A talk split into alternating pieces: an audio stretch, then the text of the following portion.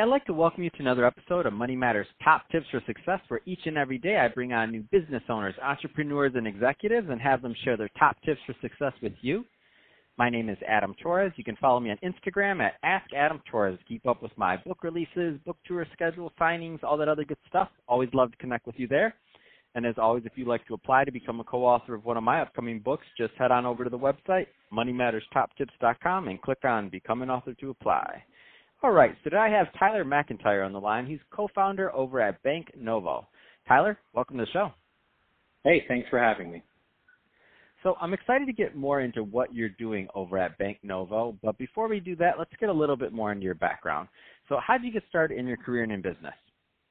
Yeah, good question. Um, you know, I think it just came back from the entrepreneurial nature of, you know, on the elementary school playground where Pokemon cards was was kind of the commodity to be traded, right? So constantly looking at who can I trade with and trade off to, essentially the the golden grail of Pokemon cards, which was that Charizard. Um, and that type of entrepreneurial drive really kind of followed with like with me all the way through to high school um, so much so that I graduated a year early from high school and, and went on to start looking at um, how to kind of get into the tech space. Um, been a self-taught programmer um, just because what I've realized is, I guess let me go back to kind of the story of why I started moving into programming uh, and tech, which was um, my dad always had said, "Hey, if you ever need some money, come to me, and I got some tasks or some chores or things for you to do, and I'll pay you ten dollars an hour you know, that's straight to you, no taxes on that money. Uh, and you'll never get an offer like that anywhere else if you went out and worked.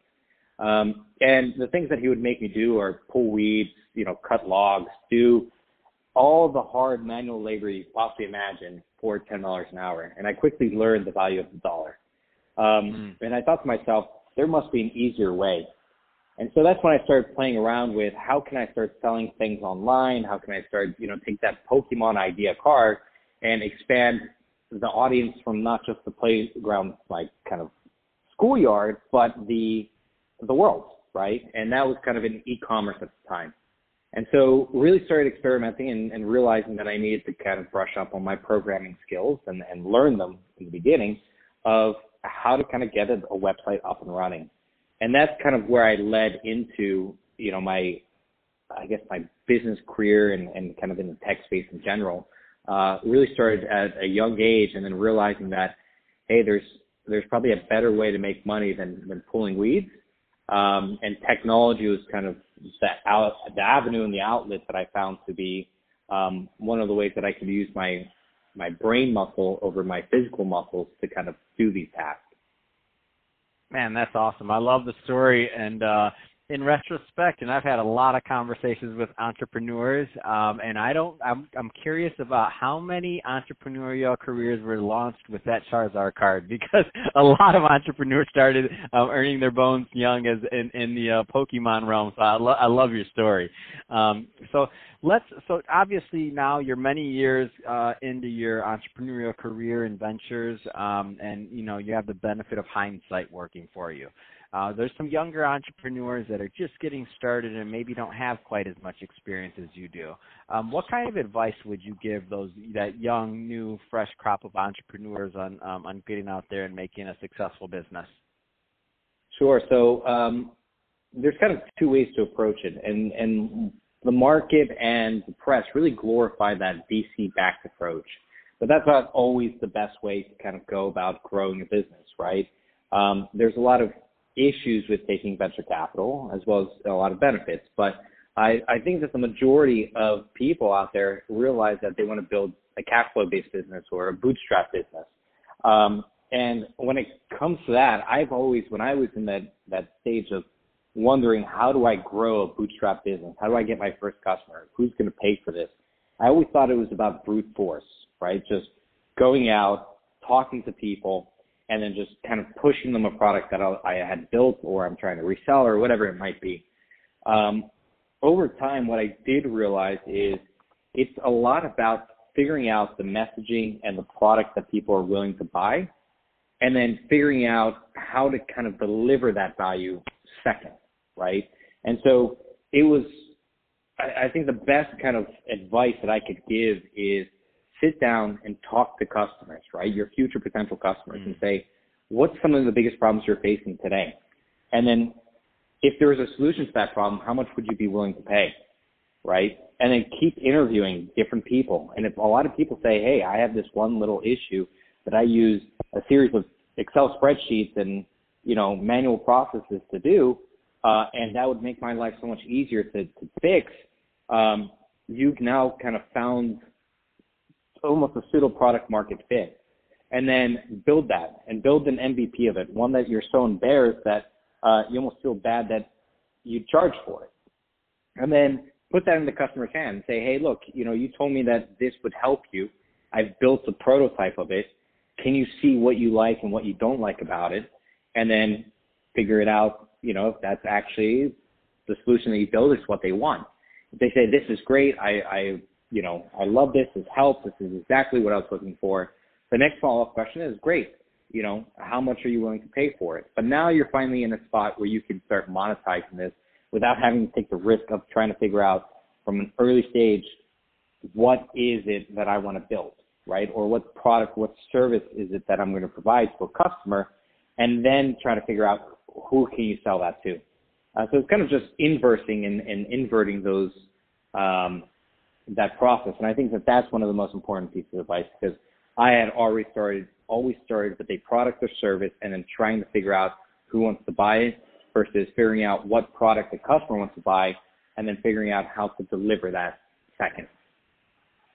Fantastic. I, I love that advice. And for those young entrepreneurs listening to this, I mean that's that's a decade plus. That's a that's a lot of knowledge and business school knowledge just in general, packed in one small bite. I suggest listening to this episode again and taking notes because uh, that really is a blueprint that Tyler just laid out. Uh, let's switch it up a bit, Tyler. I want to get into what you're doing over at Bank Novo. So uh, first, tell me a little bit more about the business, please. Sure. So uh, Novo or Bank Novo is a digital banking platform for small businesses. So essentially, all of the people who are listening right now, like this is built for you, right? I was a small business owner just like you guys. I was trying to figure out what is, you know, where is my money going without having an accounting degree. I hated QuickBooks. I hated all the tools. And I wondered why did I have to download everything to an Excel format or get a paper statement to actually understand where I spent money right? And so I understood things like, you know, coffee and airlines versus meals and entertainment. Uh, that's kind of how I was, I was looking to run my business. And that's where the, the idea of Novo came about, which was how is banking and business banking specifically so bad today? And we had the naivete and the audacity to actually go about and take on some of the behemoths and build essentially a bank from scratch, from the ground up, uh, and everything that touches, you know, essentially the, the banking core all the way to what's in the small business's hand has been custom developed specifically to help small businesses do better and really empower them to, to, to figure out, hey, I don't need to know accounting. I don't need to know all this stuff. I just want to send money. I want to, and I want to get back to my business. So man, I love that, it. and I, I, I love the model because – there's so much um, i mean there's so much space here and things are changing so fast. So when we think about what you're doing and focusing on startups and small businesses um, I, I, I love it because it put it moves us all forward number one uh, but number because uh, without the financing without um, what you're doing it's harder to scale in my opinion a business long term um, but what do you see? What do you think? Because you work with a lot of different companies. What do you think some of these startups or small businesses are maybe doing wrong or not thinking about prior to working with yourself and your bank? Sure. So the the first and foremost thing that we see most of the time is the intermingling of personal finances and business finances. Right. So there's a lot of people who are starting off businesses and they say, hey, I'm just going to run this for my personal account because it's easier. Right. I'm going to put this on my my my credit card because you know uh, you know I'll get points for it. Um, but what that leads to is some of you know the basic problems that a lot of businesses have benefits for, right? There's a reason why you want to keep your business uh, purchases and and investments separate, just because you can now take tax deductions, so you can save money on taxes, right? Uh, you can go ahead and you can make accounting at the end of the year and business taxes very easy because you've separated them. You don't have to go through and kind of parse understand what is what. Um, and then that's what we kind of find as, as the number one problem for small businesses who are coming in is, you know, they've commingled so much of their personal and business accounts. It's hard to understand what meal is actually for business and what meal is actually for personal. And then what ends up happening is at the end of the year, they pay more in taxes because they're not able to take those deductions.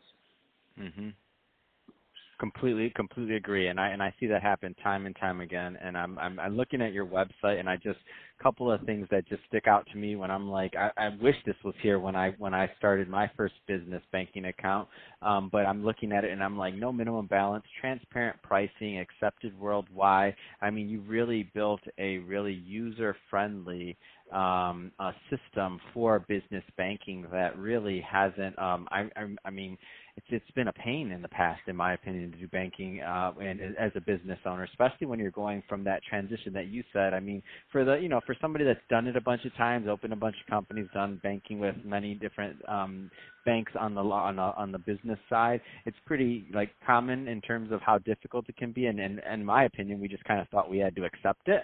But I see what you're doing here as, as really a challenger in the industry, and for some of those um, those new just starting out entrepreneurs, or even those that are more seasoned, um, I definitely recommend going over to banknovo.com and checking out what they're doing. Um, it's great stuff over here, and the interface is beautiful. I can see what you've done on the web app and all these other things. Um, it looks really good. So great work there. Um, any any any kind of trends that you care to comment on? Because you have a unique vantage point of really being a challenger in that space. Any kind of trends that you care to comment on um, that you're just noticing from your vantage point? Yeah. So normally, uh, one of the things, and, and we are embracing this, um, which is the integration to the other tools. Um, mm-hmm. Most small businesses today, they sign up for Square to process credit cards, right? They have a Shopify mm-hmm. account. They're doing some stuff online. Uh, they might have multiple streams of revenue, right, coming in from different mm-hmm. places. Mm-hmm. And they might use a service like Gusto to, to run their payroll, um, depending on how big they are. And banks are still stuck in the ways of saying, hey, when you're at Bank of America, when you're at Chase, when you're at Wells Fargo, let me cross-sell you all of my products. Um, and what we've realized is that most of these new entrepreneurs that are coming out, new small businesses, are using a lot more of the fintech, a lot of these other platforms in order to kind of slice mm-hmm. and dice to get best in class solutions for those problems, right? And making it easy.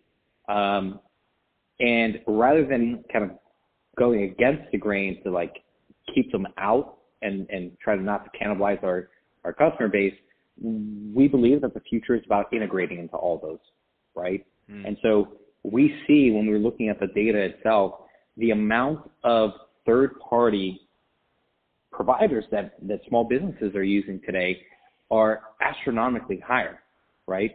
They're using services for everything from international payments to, you know, even the smallest little things like, um, you know, collecting donations, uh, you know, using a, a card swipe from their phone. So when we're looking at data, it's just everything is more and more usage towards these third parties. Uh, and we're trying to embrace that trend by saying, hey, you can access all those services under our, you know, through our application and have a better customer experience. For example, TransferWise, which allows for international payments, uh, you can now send money directly from your Novo account to somewhere in London or Europe or even India in, in some cases under 30 seconds um, at very close to spot rate. And that's because we've created an integration that says, hey, we can move that money to TransferWise almost instantly, so that way they can release it over in London even faster. Man, that's absolutely amazing. And I'm looking at some of even the, even some of the perks that you've built out with like Google Cloud, with partnerships with Google Cloud, Zendesk, HubSpot.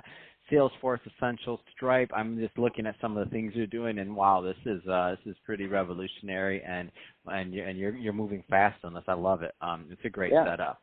Um, so if somebody wants more information um, and they, they're, they're thinking about changing their banking, they just want to know what's going on there. Maybe this is going to be the, another bank that they're. And I know this is how it always happens. By the way, you start an account with another bank, and then you you see which one you like best. I have a feeling that people that sign up over at Novo Bank or, or Bank Novo are going to really uh, it's going to be a night and day experience, possibly to what they're currently doing, because I can just already see the way it's set up. It's just different.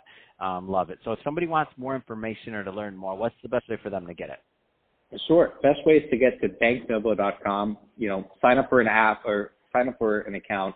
It's free. It takes probably about five minutes to open up an account, fully digital, never ask you to come to any branch. Um, and you can test out the product, right? There's no real cost to, to taking a look. Uh, second, if, you know, there are any listeners out there that have questions or, you know, they need, you know, to dig into a little bit more of what I said today, feel free to directly reach out to me at tyler at banknovo.com. Awesome. Well, hey, Tyler, really appreciate you coming on the show today and sharing more about your background and all the great work you're doing over at Bank Novo. And to the audience, as always, thank you for tuning in. I hope you got a lot of value out of this. If you did, don't forget to subscribe to the podcast, leave me a review, do all those great things we do to support our podcasters. I really do appreciate it. And uh, Tyler, thanks again for coming on the show.